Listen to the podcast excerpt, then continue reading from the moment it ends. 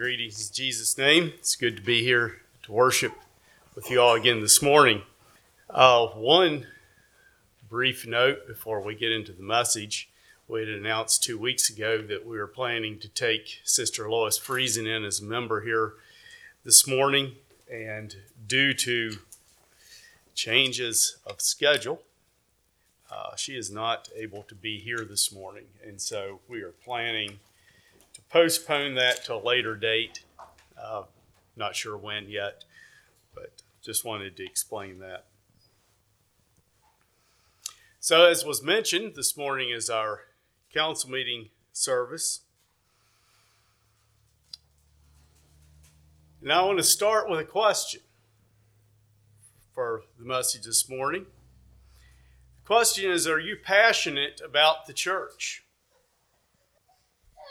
Anyone who says that they love Jesus Christ, anyone who says that they appreciate what Jesus Christ has done for them, should be passionate about the church. He himself called it his church and declared himself to be the builder of it. In Matthew 16, 18, he said, And I say unto thee that thou art Peter, and upon this rock I will build my church so Jesus identified the church as his and that he would build it. Colossians 1:18 says that he, being Christ, is the head of the body, the church, who is the beginning of the firstborn from the dead, and that in all things he might have the preeminence. So he is also the head of the church. Ephesians 2:20 tells us that he is the cornerstone and are built upon the foundations of the apostles and the prophets, Jesus Christ himself being the chief cornerstone. The church is also the bride of Christ, preparing for and awaiting the time when he will come to take his church, to claim his church, to take it to be with him forever. We're told that in Ephesians 5, verses 25 through 27. Husbands, love your wives, even as Christ also loved the church and gave himself for it, that he might sanctify or make holy and cleanse it with the washing of water by the word, that he might present it to himself a glorious church, not having spot or wrinkle or any such thing, but that it should be holy and without blemish. You see, the church is so much more than just a social club or a uh, an organization that uh, helps to reform our lives. You know, if we're if we're in Christ, our lives are going to be reformed and being reformed. But it's so much more than that. But rather, the church is a body of believers who have surrendered to the lordship of Jesus Christ. Surrender that causes us to live lives that are radically different from the world around us. And I say radically different because when we serve Christ, when we follow His ways, we will be radically different from those who are not. You know, many churches have gotten off course and have tried to soften the teachings of Christ, the teachings of Scripture, to try to make church uh, easier, we could say. But that is that is counter to what we're told there in the verses I read from Ephesians 5.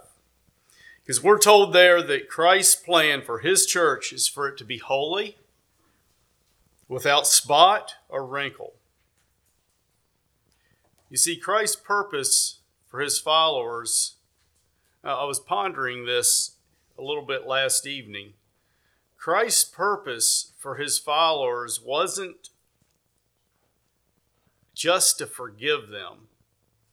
You know, we, we look at, at Christ as offering forgiveness for our sins, and that is so important. But Christ's purpose for us as his people is so much greater than forgiveness. Because Christ's purpose for his followers is to cleanse us from those things that would be a spot or a blemish in his church. And he gives us the power through the aid of the Holy Spirit to do that and to live above the sins of, the, of this life, the sins of this world. Titus 2:14 says, "Who gave himself for us that he might redeem us from all iniquity and purify unto himself a peculiar people zealous of good works." So that he might redeem us from or out of all iniquity, all everything that would could potentially defile. So I say all that to lay a groundwork for what I'd like to talk about this morning. Council meeting is a time that we set aside before communion to consider our relationship with the Lord. It's a time where we examine ourselves and we make a statement of where we stand with the Lord and with the church.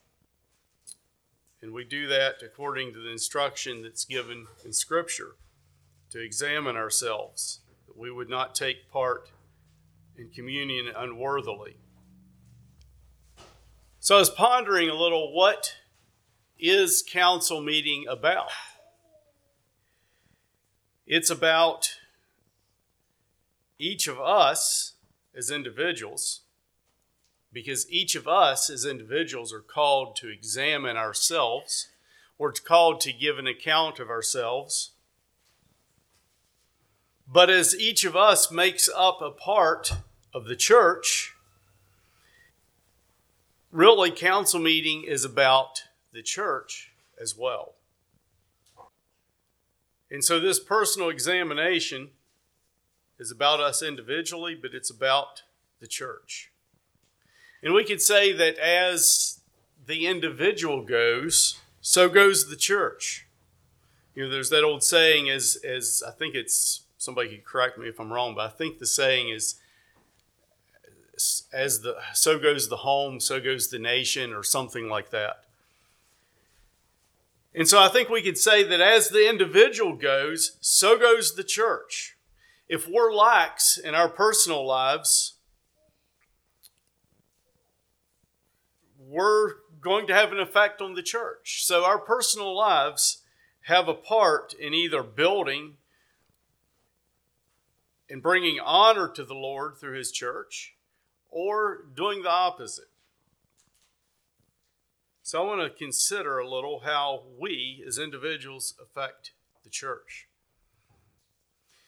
You know, there's a lot of terms that we use to describe individual churches or church groups.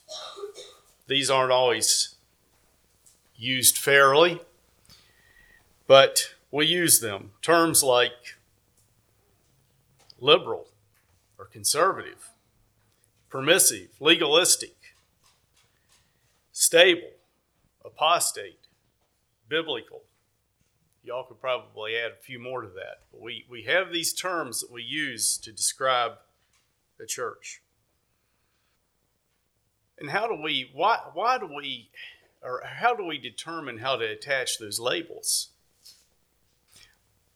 Not always, but often it is because what we observe in the people who are members or attendees of that church. And so how we individually live our lives determines somewhat what label our church is going to have. So I was thinking about these labels, and I boiled it down to three, three categories that we can put a church into. And I want to look at these three categories and think about how we affect where, which of these categories our church is in. The first is a drifting church. The second is a legalistic church. And the third is a stable church. And I want to go to Scripture and look at some examples. Uh, some of these are from the Old Testament, and so it isn't uh, speaking of a church as we would call it today, per se, but it's still speaking of God's people. And we must learn from history, or we will repeat history. So I invite you to turn to Judges chapter 2 for the first scripture. I want to look at a drifting church. I would like to read from Judges 2, starting at verse 6 through verse 13. And when Joshua had let the people go, the children of Israel went, every man unto his inheritance to possess the land. And the people served the Lord all the days of Joshua and all the days of the elders that outlived Joshua, who had seen all the great works of the Lord that he did for Israel. And Joshua the son of Nun, the servant of the Lord, died, being an hundred and ten years old. And they buried him in the border of his inheritance, in Timnath Heres, in the mount of Ephraim, on the north side of the hill of Gaash and also, all the all that generation were gathered under their fathers, and there arose another generation after them, which knew not the Lord, nor yet the works which he had done for Israel. And the children of Israel did evil in the sight of the Lord, and served Baalim. And they forsook the Lord, the God of their fathers, which had brought them out of the land of Egypt, and followed other gods, gods of the go- gods, excuse me, of the gods of the people that were round about them, and bowed themselves unto them, and provoked the Lord to anger. And they forsook the Lord and served Baal and Ashtaroth. So here we have the account of Joshua passing off the scene. Joshua was uh, he was a great leader. I think a lot of times we focus on Moses and we don't consider how remarkable of a leader and a tremendously godly man Joshua was. But here we, we see that Joshua had led the children of Israel into the promised land. They had conquered the land, they had settled and taken possession of the land just as God had promised. And it tells us here that the, Lord, the people served the Lord until Joshua and those people around him, the, the older the older ones in, in Joshua's uh, his contemporaries, we could say, that when they died off, the people quit serving the Lord. The next generation didn't carry on the zeal for the Lord. And it seems that they started to look around at the heathen neighbors around them, and they ended up going into idolatry. And I don't have a timeline for this, but it would seem that uh, wasn't too long after. I'm guessing maybe within the within 50 years of of the children of Israel taking possession of the land that God had done all these miracles for them, had brought them into this land of, of that flows with milk and honey, and they turned their backs. They started worshiping idols. And the issue, I believe, was drift. What happened to them didn't happen in a day. It happened gradually with gradually making changes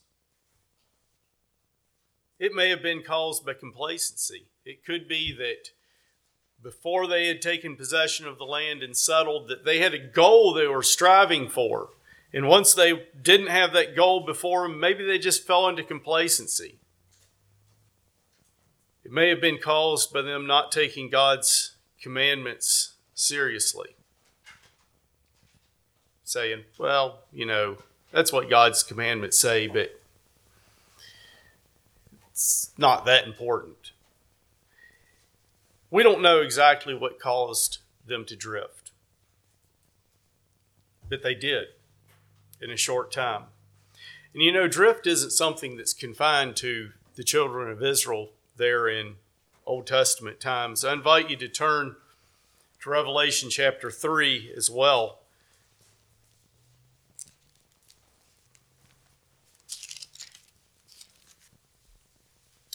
I'd like to read uh, here in Revelation 3, we have uh, in chapters 2 and 3, we have uh, the message from the Lord to the seven churches. And I want to read from two of these accounts, two of these messages to the churches. Revelations 3 1 through 6 first. And unto the angel of the church in Sardis write, These things saith he that hath the seven spirits of God and the seven stars. I know thy works, that thou hast a name, that thou livest and art dead. Be watchful and strengthen the things which remain, that they are that are ready to die, for I have not found thy works perfect before God. Remember therefore how thou hast received and how thou hast received and heard, and hold fast and repent. If therefore thou shalt not watch, I will come on thee as a thief, and thou shalt not know what hour I come upon thee. Thou hast a few names even in Sardis which have not defiled their garments, and they shall walk with me in white, for they are worthy. He that overcometh, the same shall he shall be clothed in white raiment. And I will not blot out his name out of the book of life, but I will confess his name before my Father and before his angels. He that hath an ear, let him hear what the Spirit saith unto the churches. And then drop down to verses 14 through 19. And unto the angel of the church of Laodice- the Laodiceans write, These things saith the Amen, the faithful and true witness, the beginning of the creation of God. I know thy works, that thou art neither cold nor hot. I would thou wert cold or hot. So then thou so then, because thou art lukewarm and neither cold nor hot, I will spew thee out of my mouth. Because thou sayest, I am rich and increased with goods and have need of nothing, and knowest not that thou art wretched and miserable and poor and blind and naked. I counsel thee to buy me gold tried in the fire, that thou mayest be rich, and white raiment, that thou mayest be clothed, and that the shame of thy nakedness do not appear. And anoint thine eyes with eye salve, that thou mayest see. And as many as I love, I rebuke and chasten. Be zealous, therefore, and repent. Here we have two ch- churches that had drifted. And the message from the Lord to both of them is to repent, to turn back to where they had drifted from. And you notice these churches had similar issues. Says the church of Sardis had a name or a reputation that they were alive. But what did Jesus say? Remember, Jesus is it's his church. And as Jesus looked on, he told those people who had a reputation for being alive, he said, You're dead. The Laodicean church said that they they had riches, they had wealth, they needed nothing. They were they were living the, the dream, we might say. Yet God said, the Lord said, I'm going to I'm about to spew you out of my mouth. Because they weren't on fire for him both of these churches had somehow drifted. They had missed the mark, mark of God's purpose and intent for His church. You see, the church isn't about our reputation with others. It's not about how we look as people look in on us, but it's how we look as Christ looks down on us. It's not about how we feel about ourselves, like the Laodicean church that said, we have need of nothing. But rather, it's what is our reputation with God? Are we living according to His standards? His standards are what matters. It doesn't matter what other people think.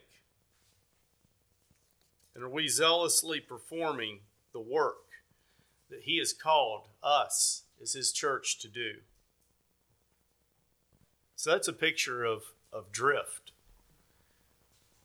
And see, you can drift and you can look at yourself and you can look at your church and you can say, Yeah, we're pretty good. I don't need anything. Yet Christ looks down and says, You need to repent. I invite you to turn to Matthew 23. I want to consider a legalistic church a little. In Matthew 23, Jesus condemns the Pharisees for turning the Mosaic law into a legalistic religion. And there's a lot we could read and talk about in this passage. I just want to read a few verses. What Jesus said in verse 23 through 28. Woe unto you, scribes and Pharisees, hypocrites! For you pay tithe of mint and anise and cumin, and have omitted the weightier matters of the law, judgment, mercy, and faith. These ought ye to have done, and not to, not to leave the other undone. Ye blind guides, which strain out a gnat and swallow a camel. Woe unto you, scribes and Pharisees, hypocrites! For you make clean the outside of the cup and the platter, but within they are full of extortion and excess. Thou blind Pharisee, clean, cleanse thou first that which is within the cup and platter, that the outside of them may be clean also. Woe unto you, scribes and Pharisees, hypocrites! You are likened unto whited sepulchres, which indeed are beautiful outward, but are within full of dead men's bones and of all uncleanness.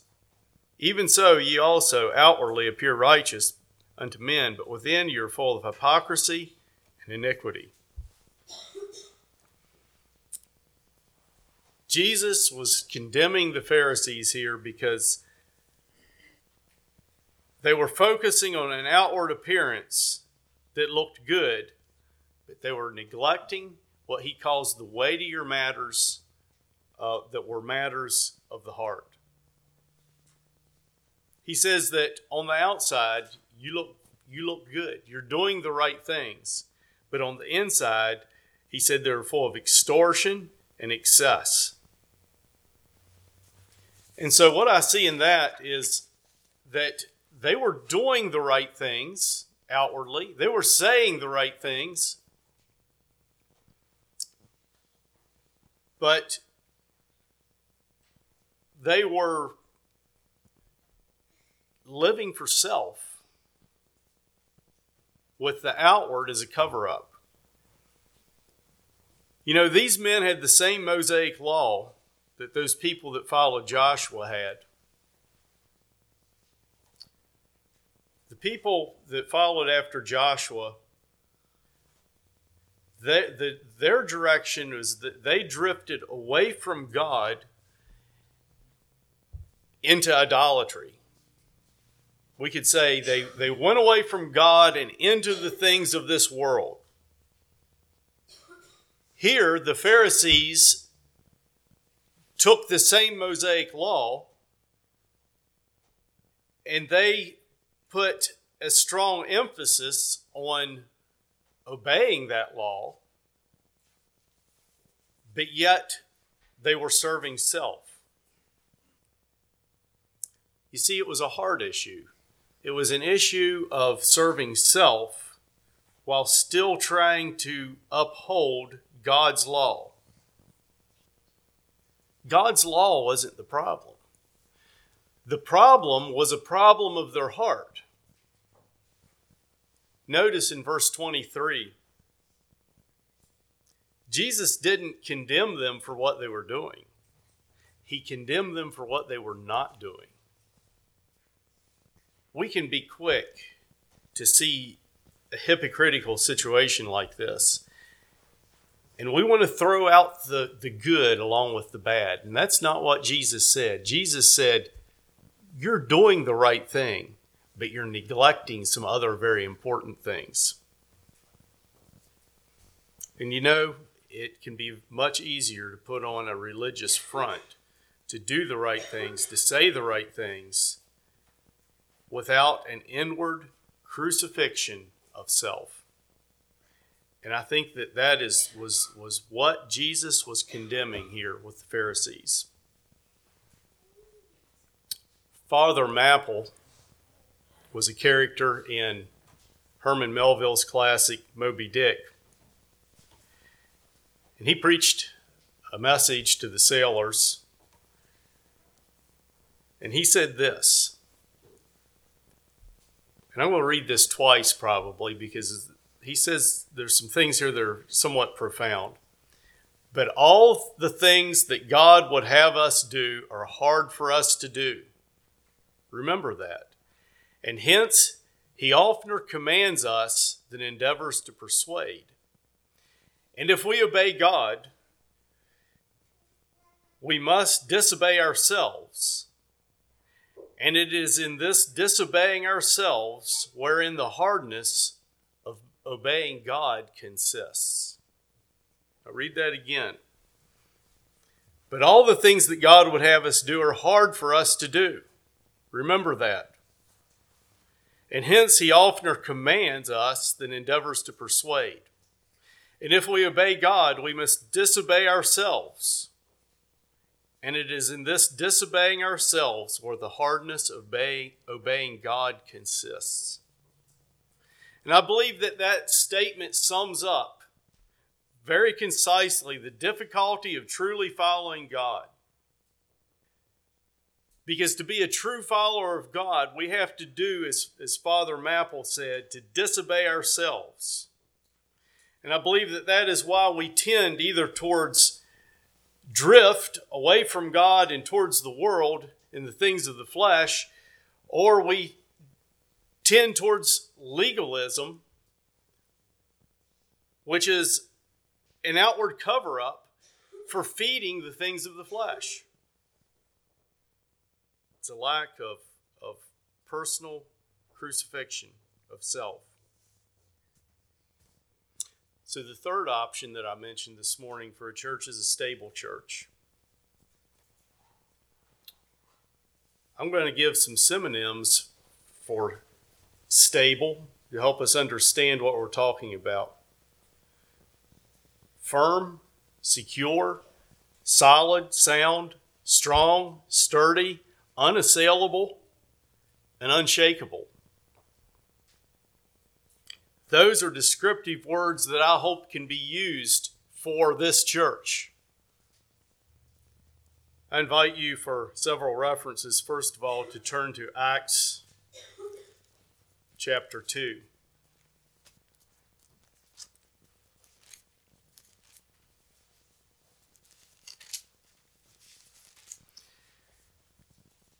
like to read Acts 2 41 through 46. This is a picture, a snapshot of the early church shortly after the day of Pentecost. Acts 2, starting at verse 41. And then they that gladly received his word were baptized, and the same day there were added unto them about 3,000 souls. And they continued steadfastly in the apostles' doctrine, in fellowship, and in breaking of bread, and in prayers. And fear came upon every soul and many wonders and signs were done by the apostles, and all that believed were together and had all things common, and they sold their possessions and goods and parted them unto all men as every man had need. And they continued daily with one accord in the temple, and breaking bread from house to house, did eat their meat with gladness and singleness of heart, praising God and having favor with all the people. And the Lord added to the church daily such as should be saved. There are several things that uh, I'd like us to consider in these verses that stand out to me about this early church. They were steadfast in the apostles' doctrine. Adam Clarke commented this he said, They received it, they retained it, and they acted on its principles. We could say that they were doers of the word and not just hearers. We also see that they fellowshiped together. There was a strong support, mutual support, mutual encouragement for each other. It went so far as that they would sell their personal possessions for the good of the body. And what was the result? The result was that they gained favor with the people, they were well respected, and they attracted people. There was a magnetism to what they had that drew people in because of the, the love, the unity, and the commitment to the body. It stands out to me here that there was not a spirit of individualism, but a spirit of submission to the church of Jesus Christ. It seems as if everyone was willing to give up self for the good of the church. There was a surrender to the authority that God had put in place over the church at this point. And back to Father Mapple's quote, it seems that they were focused on obeying God rather than obeying self. And because of, of all that, they experienced joy and blessing, and the church grew. And God was honored. I don't think I'm going to turn to it, it's familiar verses, but in 2 Timothy 1 3 through 5, we have Paul speaking to Timothy of the faith that was in his grandmother Lois and then his mother Eunice, and now was evident in Timothy's life. And what I want to bring out there is that in a stable church, there is a desire and a strong effort made to pass the faith along to the next generation. We need to have a commitment that is so much greater than just ourselves, but it's a commitment and a desire to see our children and our grandchildren and our communities be a part of the church and to experience that blessing. We need to have a vision for the church that's much bigger than ourselves. And then for the another last scripture, I'd like to turn to Revelation 3 again. There's a couple examples we could look at. But just read a few verses here from Revelation 3, verses 7 and 8. And to the angel of the church in Philadelphia write, These things saith he that is holy, he that is true, he that hath the key of David, he that openeth, and no man can man shutteth, and shutteth, and no man openeth. I know thy works Behold, I have set before thee an open door, and no man can shut it. For thou hast little strength, and hast kept my word, and hast not denied my name. The Lord was commending the church here at Philadelphia because they had persevered. He said, You have little strength. And I think that was in relation to how people viewed them looking on. It might not have looked like they were doing great things, but he said, You have little strength, but you have endured, you have persevered. You have not, they had not denied his name. They're an example of a church that was, that was a church of overcomers.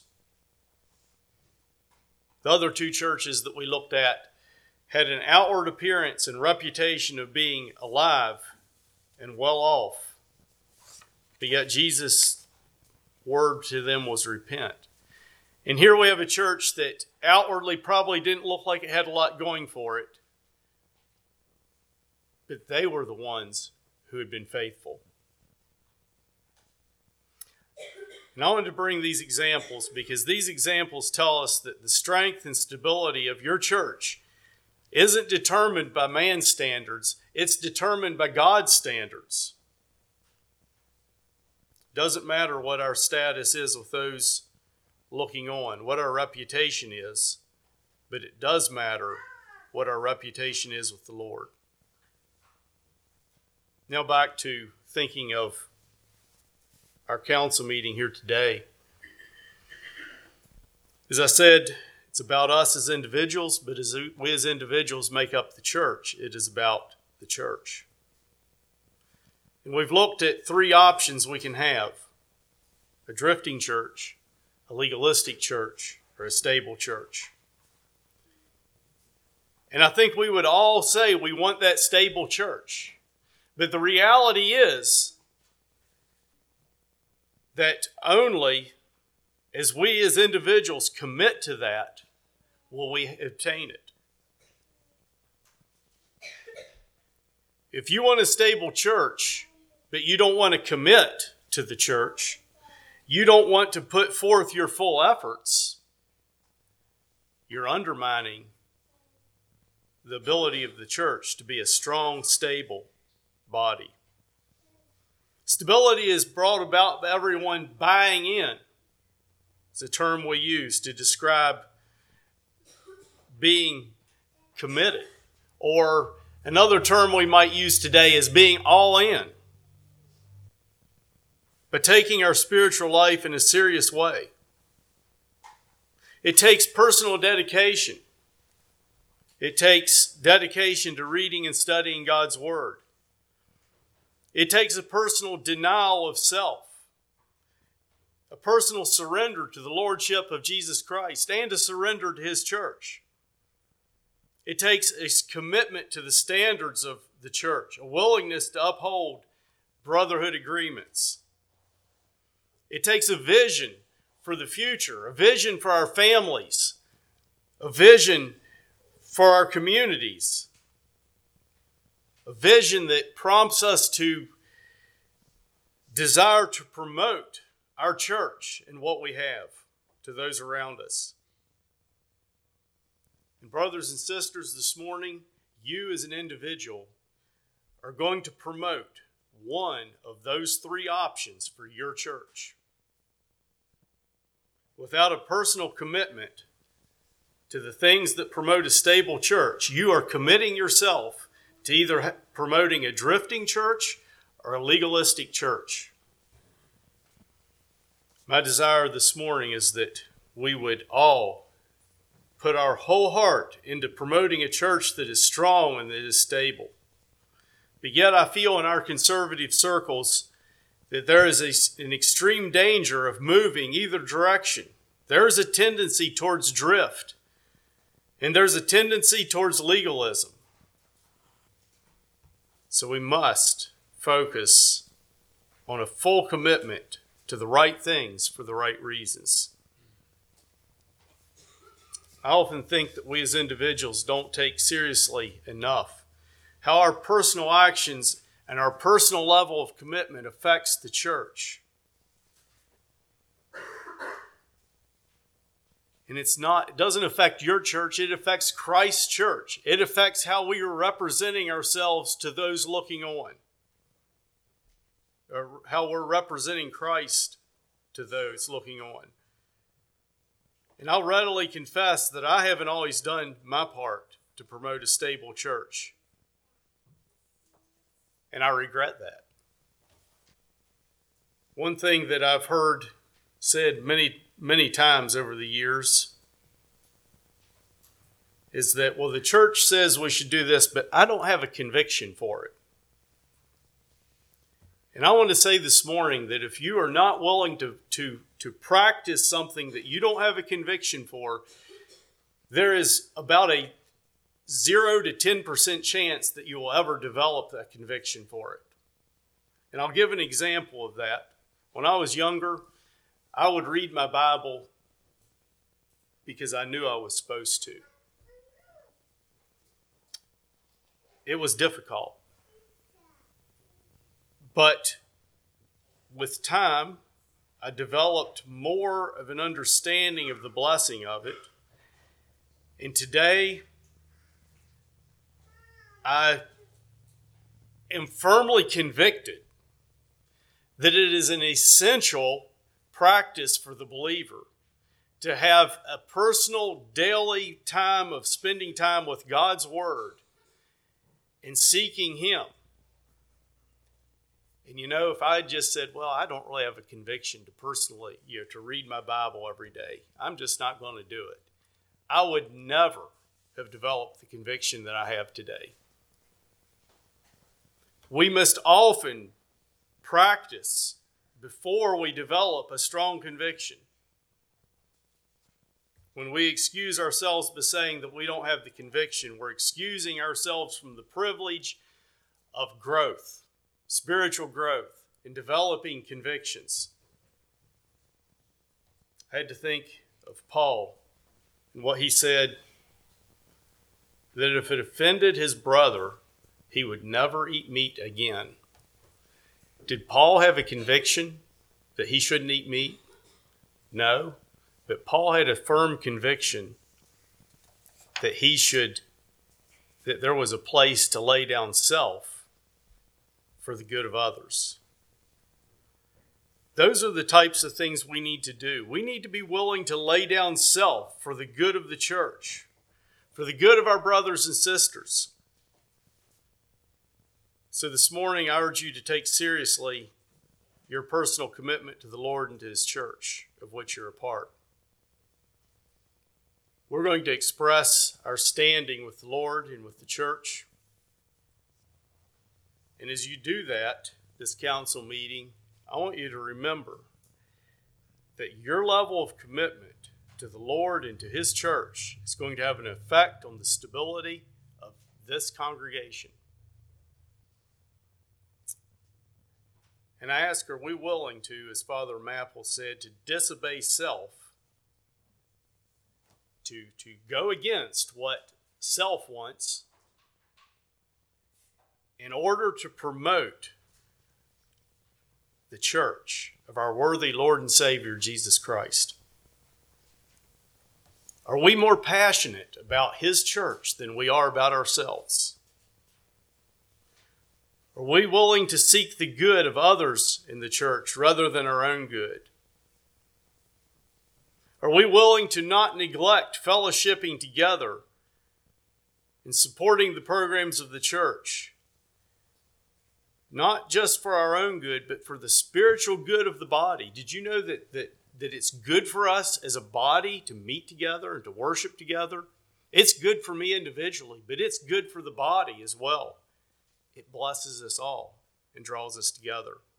Are we willing to make that a priority? And are we willing individually to uphold, to promote, and defend the standards of our church? And to work on developing convictions where maybe we don't have them, but to work and develop those convictions that build the church. Brothers and sisters, let's all pull together and let's each do our part to build and maintain a stable church. Because in doing that, you and I are going to reap a tremendous blessing. But more than that, the Lord Jesus Christ will receive the honor and glory.